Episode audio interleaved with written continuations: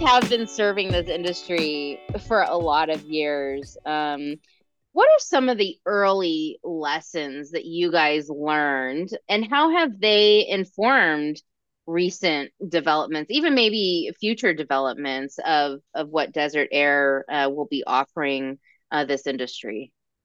Yeah, that was one of the things that we we did early on in our, our learning process. I mentioned our education of ourselves and our customers. We immediately on on the first units had put in uh, remote uh, cloud-based logging systems and uh, alarm systems for the the customers and for us. So we made sure that the customers were aware. We were absolutely confidential with their information, but uh, we could uh, have it uploaded on a regular basis to our uh, our servers. And from there, we could see not only the operation of the equipment, but the operation of the rooms, what the loads were doing, so we could apply some of that to to, to their application and future product development and that type of scenario. I had spent uh, in that first couple of years literally first couple of years, probably thousands of hours looking at log data from individual grow rooms and trying to look at what we could do better, what could help that particular customer, and so on and so forth. So that was a thing that we did really early on that was you know just invaluable to the overall. What system. surprised you, Craig? Like the first time that you looked at a data set, what like was like, oh my god, I did not expect that. Yeah, that that change in humidity load i think you know i had done the research. Is one of those things where you looked at it and you knew it probably should happen and then you saw the spike in the transition in the photo period uh, from the dark period to the photo period. And then you got into the details and, and what i found was interesting that i didn't expect is the capacitance of the room in the system. So you had this where the plants are reacting actually pretty quickly and they're starting to release the, the moisture transpiring extremely rapidly. Uh, it still takes a little bit of time, but uh, uh, that's that's there. But the room was, if the set points were different between the dark and, and the light period, now you start to see a high latent load and there's a, a, transition. You require a lot of air conditioning, uh, or at least a lot more than you did in the dark period but not as much as you will later in the day. And the reasons why, especially if you have something like a concrete floor, huge amount of capacitance to that system where that's still cool for a long period of time. And we're trying to warm it up with the air and it's resisting right? So it's it's warming up slowly. So you start to see not only this transition period but also how the room affects that transition at the same time. That was one uh, uh you know i'm looking at the graphs and it's one of those head scratchers and then after a while you're like this is why you know early in the day you can see the difference required in the supply air temperature change as much as well, I've seen it maybe four or five degrees difference between early in that photo period and late in that photo period because the concrete floor, the walls, they're still kind of resisting that change. Mm-hmm. So, have you seen difference? Uh, did did that? Did you get curious and kind of look at the difference between a big voluminous room versus kind of these shorter ceiling rooms? Did you see a difference in how the room responded? Um, more of the materials of construction, but I did okay. see some differences in the room. Yeah. Okay. Uh, yeah, definitely more about the, the materials that went into it. Um, yeah, and a little bit about how, uh, what temperatures and humidity they were uh, maintaining the interstitial space, as it were, the, the space just outside of the, the growing room environment. You saw a little bit of that impact going into it. But that was very interesting. And that led us down the path immediately of, all right, um, well, we had some photo cells in there. We wanted to understand when the lights were on or when they were off uh, and when they were you know truly turned on not just the growers told us that they turn the lights on at certain time of the day, right? So the equipment became equipped immediately with a photo cell that sensed when that happened. And then immediately after that, we said we could do some things with that information. And so, if you're familiar with proportional integral derivative type of technology, where we're going to modulate based on a, a PID loop, as we call it, right? We started to say we could take the PID loops that command the compressor capacity and the reheating capacity, and we could make them very quick when we know that that photocell change state from light to dark or dark to light.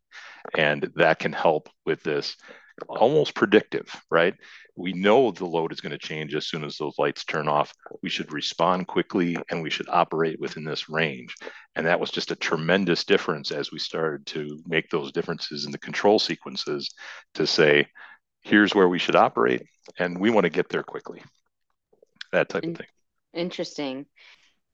How about outside air? You guys do specialize in, in DOAS units, uh, dedicated outside air systems for those of us who, those of my listeners who may not know, and, and indoor pool environments, um, where it's kind of basically a, a, DOAS unit, right? You have one entering airstream and one, one discharge stream.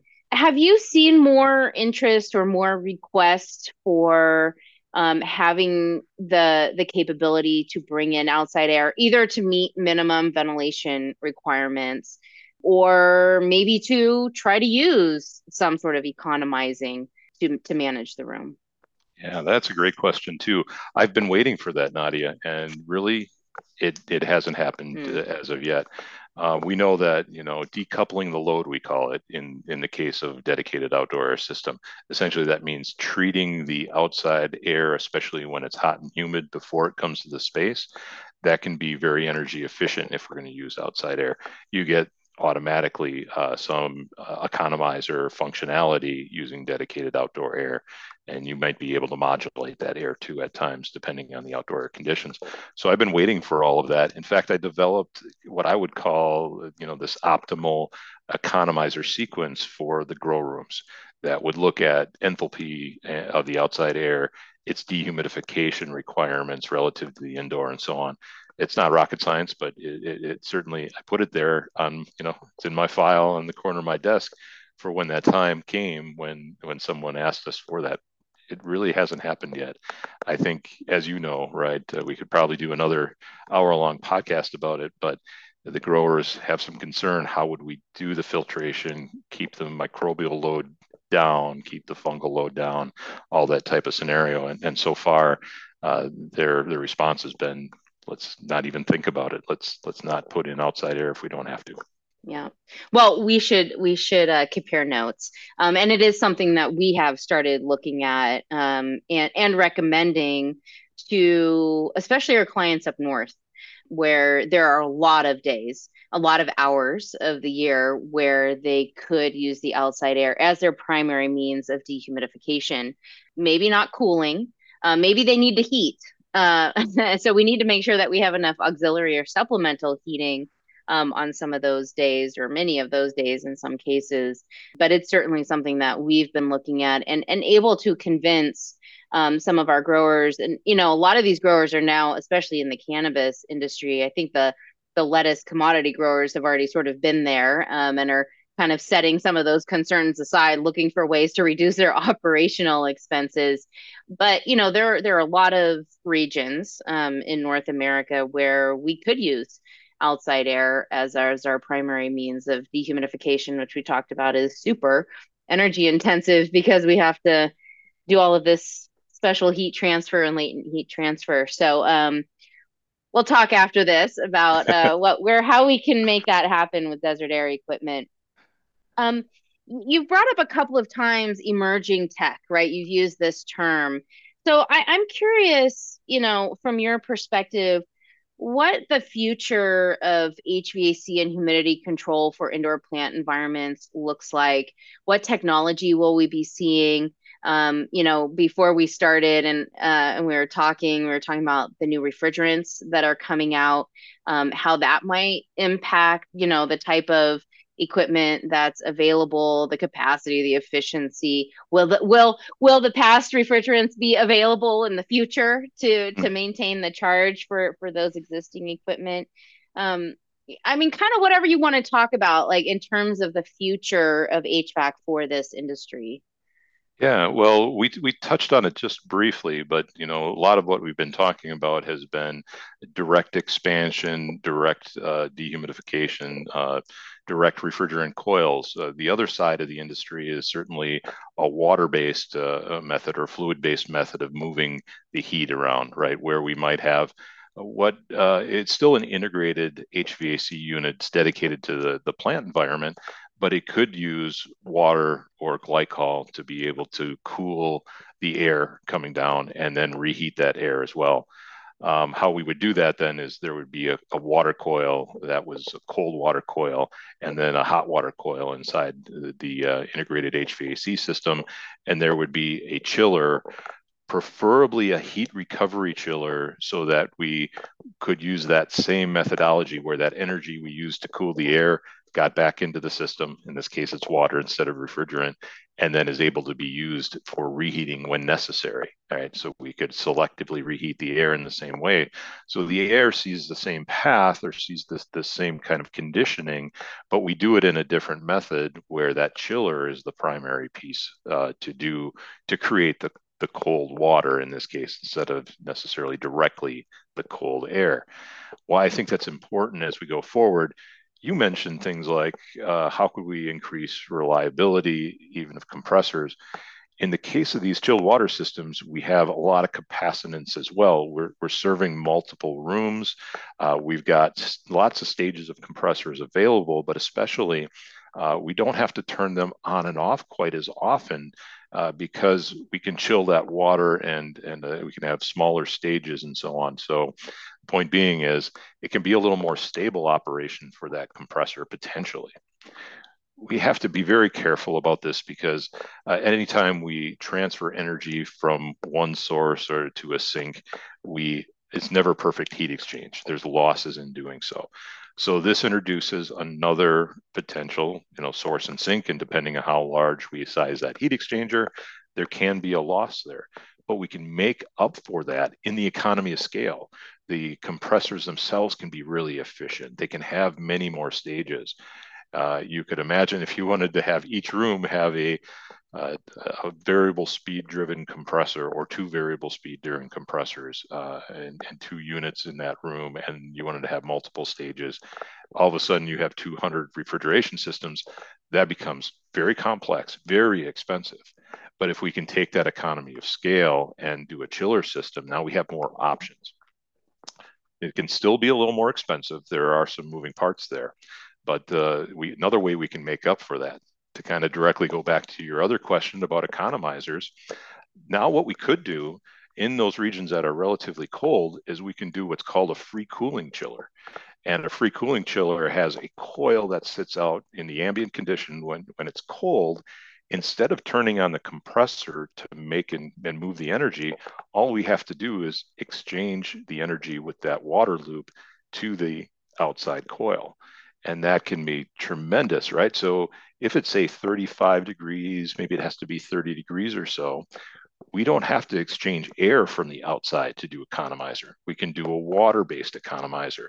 We circulate that with just a pump, not a compressor, and we circulate it through the free cooling chiller and bring that back to units. And then that is the source of the cooling. So now we're doing economizing without doing that exchange of hmm. the microbial load and the fungal load and, and all the contaminants from the outside air. And so I think that's something that we need to look at. To your point before, you know, what's the right application for each one of the technologies? Is this right for this particular customer? I think usually that's going to be someone with a larger facility because they can now look at the economy of scale, it starts to become less of a delta in cost relative to uh, some DX systems, and and so it starts to make a lot of sense from that perspective. So. I'm glad you brought that up because I was going to ask, bringing using the terminology economy of scale.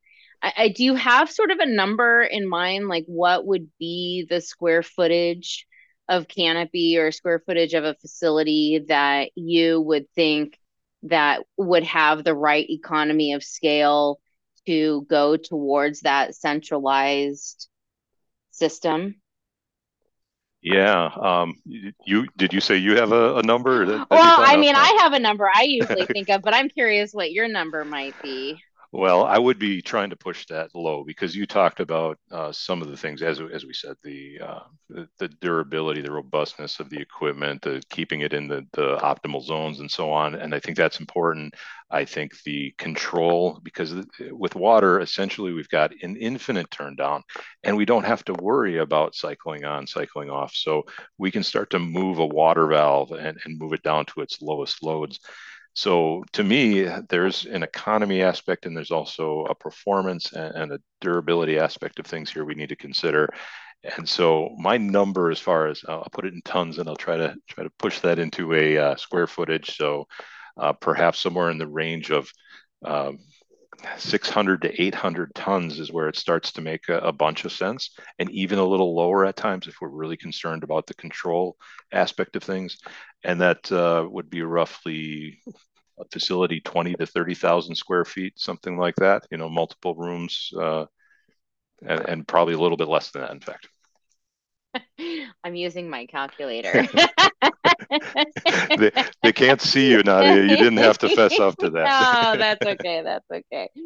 Yeah, I would actually, I would agree with that scale. Um, you know, yeah, something greater than 500 tons is, is what I would expect. And, you know, one of the things with, with, with chillers, you know, we, we were talking about sort of these three different types of systems and sort of that decoupled split system and and and when I say split system, you know, uh, what I really mean, right, is like a split DX or split heat pump air conditioner type of system with the standalone dehumidifiers. Like that's fairly, I'll just call it low tech, right? I mean, you know, even though standalone dehumidifiers, you can sort of plug into 120 volt, right, like outlet and you know, fairly easy to to maintain or or cost effective to to throw in the garbage and replace right?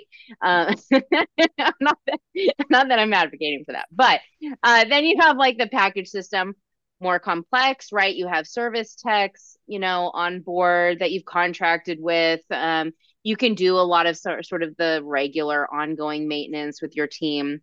But when i started thinking about like centralized systems with chillers and boilers and pumps and valves and right like you're adding you're multiplying all these components together that are more complex larger more you you need them to be more reliable. Because you know it's like one thing with the with maybe a package system or these split systems they're kind of room by room usually. Now we have a central system which is whole building usually multiple rooms. And mm. so we don't want a chiller to go down. Right now, you have a redundant chiller um, as opposed to just a little redundant, you know, packaged unit or something. Right. And so in that case, usually uh, one of the things that I look for when even thinking about recommending a, a central plant based system is do they have a facilities engineering team, right? A facilities team that the, you know, that can support all of these systems that it's not the grower and the grow team that are you know trying to muddle through some of these failures or downtimes and stuff. But you really need now a team. You need somebody who has their eye on that system more often than not right? It's not it's not a set it and forget it type of system usually. Yeah, you're right. And yeah, I don't don't want to mislead anyone that there's there's no free lunch there uh, with those chiller, I, I would always recommend at least a modular system. So they make modular chillers where uh, you're stacking up individual modules and they can work. If one section goes down, you can work on that for that matter while the other portion of the system is running. Redundant pumps, making sure that you have still a couple of the integrated HVAC units per room so that if you had a fan issue or a leak on, on one or one of the circulating pumps is, is an issue, you have to think about that tip to tail. Um, you know, where is my redundancy? It's a little bit easier to think about that when you talk about direct DX systems or, as you mentioned, the the portables, right? Uh, there is there's an advantage there. You you have 15 per room now. I don't know how you coordinate set points of all those, but it, the advantage is I had one go. I've lost one fifteenth of my capacity. I, I, hardly notice, right? Something to that effect. Uh, yeah. Uh, I'm not saying 15 is always the, the number, but it can be as many as as that. And so it, there's advantage there. Again, the re-evaporation that occurs if you turn off a compressor in one of those small systems is tremendous you you lose energy efficiency and you don't know it is essentially what happens. Because you know as much as you've had that redundancy you also don't notice that you've cycled and lost capacity. As that coil was cold um, it collected a lot of moisture. It, some of it had drained down. Some of it was collected on the coil itself. Now we turn it off and very rapidly there's re-evaporation that occurs on those portables, you don't quite notice as, as much. And that can be a detriment because all of a sudden your one system is cycling over here, another one's cycling over here. Uh, and all your room doesn't change much, but you're adding additional load and you're not doing as much capacity as, as you thought you were. So my and they're point fighting is, each other a lot Yep. of times. Yeah. yeah, absolutely. So, you know, I, I don't I was trying to say that there's advantages there too to the portables uh, and disadvantages, but one of them is, you know, this kind of diversity factor that you get with them and, and so on. So we need to think about that. Uh, there's this theory uh, of uh, n plus one. Uh, that what we mean by that is we have as many modules of a system, whatever they look like, or many components of the system, where if we lose one, uh, we still have enough capacity for to, to handle the load. So we don't notice we can do maintenance or we can do service on one of those pieces because we've got one more module than we needed uh, in that. And there's also the concept of, uh, I'll, I'll call it n minus one how much do we notice if one of the systems goes down? That's a good thought process in this industry because we don't can't always afford another chiller another module. So we have to think about what happens if that one goes down and how much will we notice and how quickly we can get it back online. Hmm. Do you do you see a future for heat pumps in this industry? Um, it's a good question. I, I've been asked this before, and I don't think so. so Really? here's yeah, here's the reason why. Um, uh, so in the air conditioning world, really the heat pump, right, is a an air conditioner that can reverse its cycle, and we can heat or we can cool, right? So there's that uh, dehumidification effect of cooling the air, but now we have to find some way to reheat that and that's okay. You can do that. You could uh, construct a heat pump or a reverse cycle system that also maybe could have a reheat coil in it uh, that uses hot gas reheat. Now, the other aspect of things is it could be a geothermal heat pump. And this is the question that I get probably the most. Um, I'm going to absorb the energy from the air and po- reject at least a portion of it into a geothermal loop. And that is uh, something uh, that's attached to the ground typically. Um, it could be attached to another source um, that uh, is going to be able to absorb and reject energy into that, uh, that ground coupled system. Now, why I don't think that it'll it'll often come to pass is that we need to reject so much more energy than we need to absorb. And what'll happen to the well that we, we create to do a, a ground source or ground coupled system, I should call it, or the field, as it were.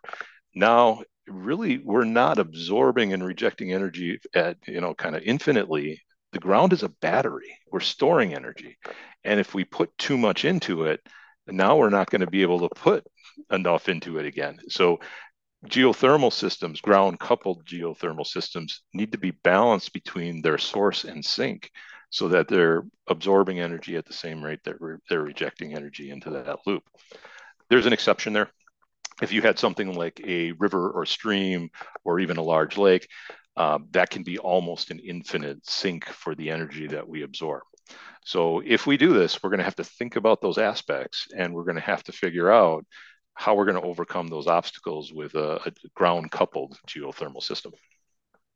Well said, and thank you. I, I I also spent a lot of time uh, answering that question. I mean, if you you live in a locate, you know, maybe a greenhouse because then you would need cooling and heating, Mhm. right, at different times of the year. But yeah, indoor, we're always trying to reject heat, right? We're Mhm. very rarely trying to add heat, and if we are adding heat, it's usually in a small, a minuscule amount compared to how much we're rejecting. So yeah, like you said, we're just loading the battery and and never taking anything from it.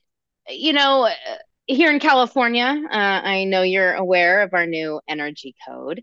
You know, how do you see that impacting, if at all, uh, the future of HVAC or or even just controlled environment agriculture in general? Do you see other energy codes coming on in other parts of the country? I mean, I guess I already know the answer to that question, but I'm going to ask you it anyway. And, you know, yeah, just what is that? What is the impact going to be on on you guys uh, trying to serve this industry better?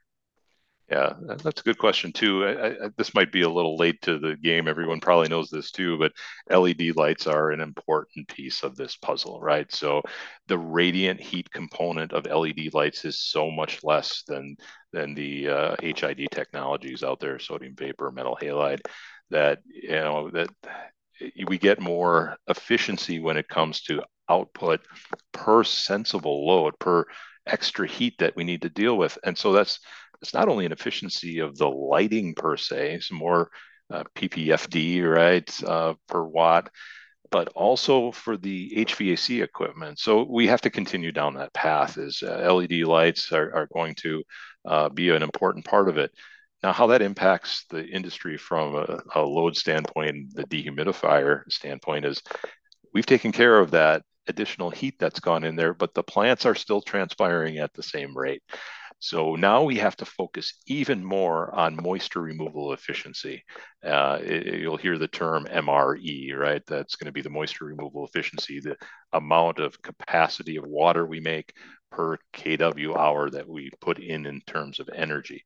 So we now we before we had to push a lot about sensible the air conditioning component. You might might look at SEER, right, the seasonal energy efficiency ratios, uh, of an air conditioner and say that's that's what I need to focus on. Now we're going to be focusing much more on moisture removal efficiency when it's LEDs because that's going to be the largest load uh, without a doubt. When we have an LED, it's going to be about moisture and trying to wring it out of the air. So some of the things that we can do is look at technologies that can enhance the the latent ca- capacity. It, it basically increases the MRE of the systems and uh, there's there's a couple technologies out there that can help do that. So that'll be a focus for us, and I think for the industry moving forward. Yeah, I'm I'm I'm looking forward to that, and and interested interested to see what um, what comes out of that, and um, even how I hope HVAC manufacturers uh, lead that conversation. Right, get ahead maybe of the conversation is the right way to put it you know mm. for for those of you listening you know the new california energy code at least in terms of hvac for indoor grows not necessarily greenhouses uh, requires 75% uh, heat recovery uh, during the dehumidification process for you know these package DX systems for chiller systems. And you know there's already talk about pushing that up to 90% and you know uh, talk about what what can they do even beyond just heat recovery. Um so so I'm curious to see where that will will go. Yeah good so uh, you know just to sort of wrap up if, if we're talking to the engineers or if we're talking even to the technicians what advice do you have for them, for engineers and contractors who are specifying HVAC equipment for an indoor grow facility?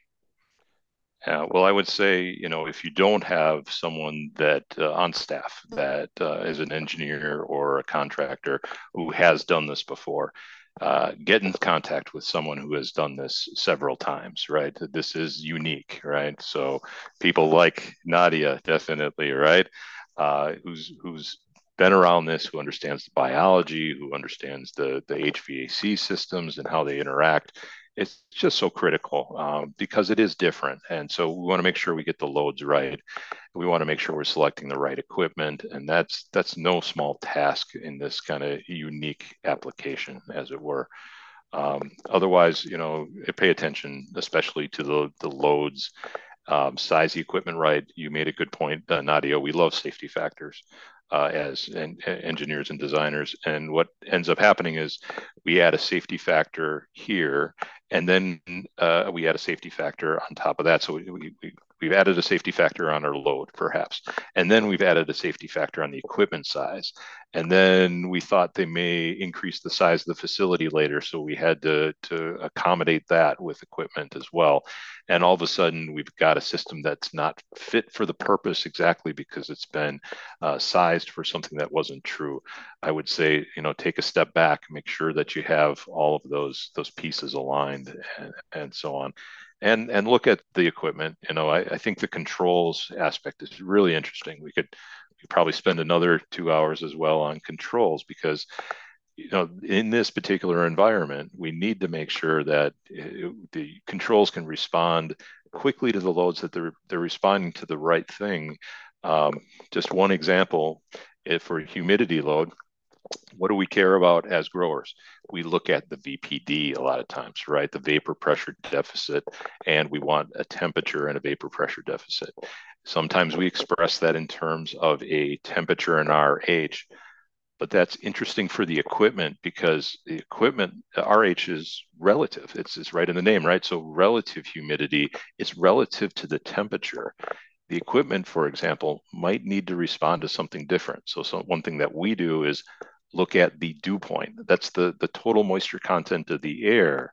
That's independent of the RH uh, and temperature. It's, it's relative to both if you look at a psychrometric chart, but it's it's the total moisture content of the air and uh, you know having the the controls to be able to respond to the right aspects of things is, is really really important so pay attention to that make sure you not only have the right equipment but you have the right controls yeah i almost purposely have avoided asking controls questions because i do know that that would take us off down a huge rabbit hole and tangent which is an important one to talk about and if you are willing to come back to talk about that, I'd love to, because um, I know there's a lot of things that you guys have done over the years to improve that. You guys provide a sensors and monitoring and controls package with your equipment and and not everybody does. And so i appreciate that that's that comes standard uh, with what you guys provide. So um and and thank you by the way. You get the ding ding ding for for saying vapor pressure deficit my favorite term. Even under the wire on that one yeah. Just snuck it in. Good job. So so final question what do plants crave from technology yeah, that's that's a great question too, Nadia. Uh, the plants they need the great environment to survive and thrive, right? So every aspect of it is important. Uh, but what plants want from HVAC technology in particular is something to be able to control and respond to changes. But in the end, uh, plants don't care too much about your iPhone. They don't care too much mm. about your computer it's up to us to leverage the technology to give them what they want. Um, and, and that's important, right? But I think it's an important uh, distinction as well, where let's utilize the, the technology. Uh, let's get the least amount of energy possible given our budget. But uh, let's remember the plants care about the environment and not exactly how we're going to get there. So let's be creative about technology and let's uh, let's leverage it for energy efficiency and so on and and give the plants what they want and that's that's just a space to grow. That's awesome. So all right craig i got i got a few rapid fire questions for you. So they're just meant to be real quick answers a sentence or two if you want to expand on anything of course you can but uh, unscripted here. All right are you ready? Yeah. Okay. Are Uh-oh. plants now you really got to put your thinking cap on. All right. Yeah. Are plants high tech or low tech? I think plants are high tech. Uh, if I explain very briefly why, I'm mm. just amazed about their ability to adapt to their environment. Um, just you know, we're talking about stomata and and how they can you know close under certain conditions they've they've really obviously adapted themselves uh, you know throughout evolve themselves uh, throughout uh, history uh, but i think they're high tech in the way that they can uh, they can control their own response to to the environment. Love that. What is one piece of advice you'd give to a new grower? Oh that's a good question. I would say to get a good understanding of all aspects of the technology that's going to go into your environment. Um, obviously, the growers, their main focus is going to be how we can get those plants to be as productive as possible or grow as healthy as possible. Uh, but they have to have a good understanding of this HVAC side, and they, they have a, a good understanding of of the lighting side. It's part of the part of things that happen certainly there. I would say uh, just look at it uh, tip to tail the HVAC, the lighting, the uh, irrigation systems, just understand the technology tip to tail. Nice. What have indoor plant environments taught you? indoor plant environments have taught me um, that well, I suppose I need to be adaptable in my way that I go about my work a little bit more as well. I mentioned mm. I was so excited to see something, some brand new, and uh, you know, I, I, maybe had things figured out in a lot of different ways when it came to applications. And uh, you know, I've done a lot of work uh, on new and different in the past, everywhere from a small uh, whole home dehumidification unit to a large uh, piece of HVAC equipment that could decontaminate an airplane, if you could imagine that. But this was brand new, and it taught me that uh, I need to look at things with with an open mind, and certainly know mm. that uh, we're always learning, we're always adapting, but I, I need to make sure that uh, I'm open to new things. Nice, nice. That's a good. Your answer is a good segue to my next question. If you could design or select a dehumidification system for any application other than indoor plant environments, what would it be? Interesting. I'm not sure what it is, Nadia. I guess I will say uh, the next thing is what I want to design the uh, HVAC system Ooh. for. Yes, so it's it's not known to us right now what that application is. It was like indoor plant environments were some 15 years ago or so, mm-hmm. where we don't know what it is. I would like to be on that forefront of understanding what it is and creating a system to uh, efficiently approach that. I love that answer. Okay, last question. Which tool do you use the most? A ruler, a calculator, or a psychrometric chart? I think you know the answer to this question. I'm hoping I do. yes, no, psychrometric chart uh, every day of the week. Uh, you know, it's uh, there's probably 10 of them on my desk and, and some are marked and some are not marked up uh, because this this is the, the, the technology this is the way we measure moist air properties, right? So it is so integral to dehumidification and the indoor plant environment. Uh, use it to understand the sensible heat ratio, the loads of the space, but also uh, how that coil is going to operate in the evaporator coil or the reheat coil and so on. So it's just used every day. Uh, I think it's probably been almost uh, you know 20 years that I have touched a psychrometric chart almost every day. Yeah it is definitely my favorite tool of the trade. Craig, thank you so much for the conversation. Um, thank you for taking that technical deep dive uh, into HVAC and refrigeration cycles with me. Uh, this was really fun, and, and I learned a few things talking to you today. That's great. Uh, I, I, I, hope so. I know you uh, you know this stuff, uh, Nadia, but uh, thank you so much for having me. I hope your listeners uh, kind of uh, can appreciate some of it, and I hope I didn't go too far into the weeds. But in any case, it was just always a pleasure to speak with you, and, and I appreciate the time. Thanks, Craig. Thanks, Craig. All right, that's it. Cool. Okay. thank you, Craig. I hope you got to talk about all the things you wanted to talk about. I mean, there's like this could be a four-hour conversation, right? No doubt. Um, when I, I, had lots of notes about chillers and DX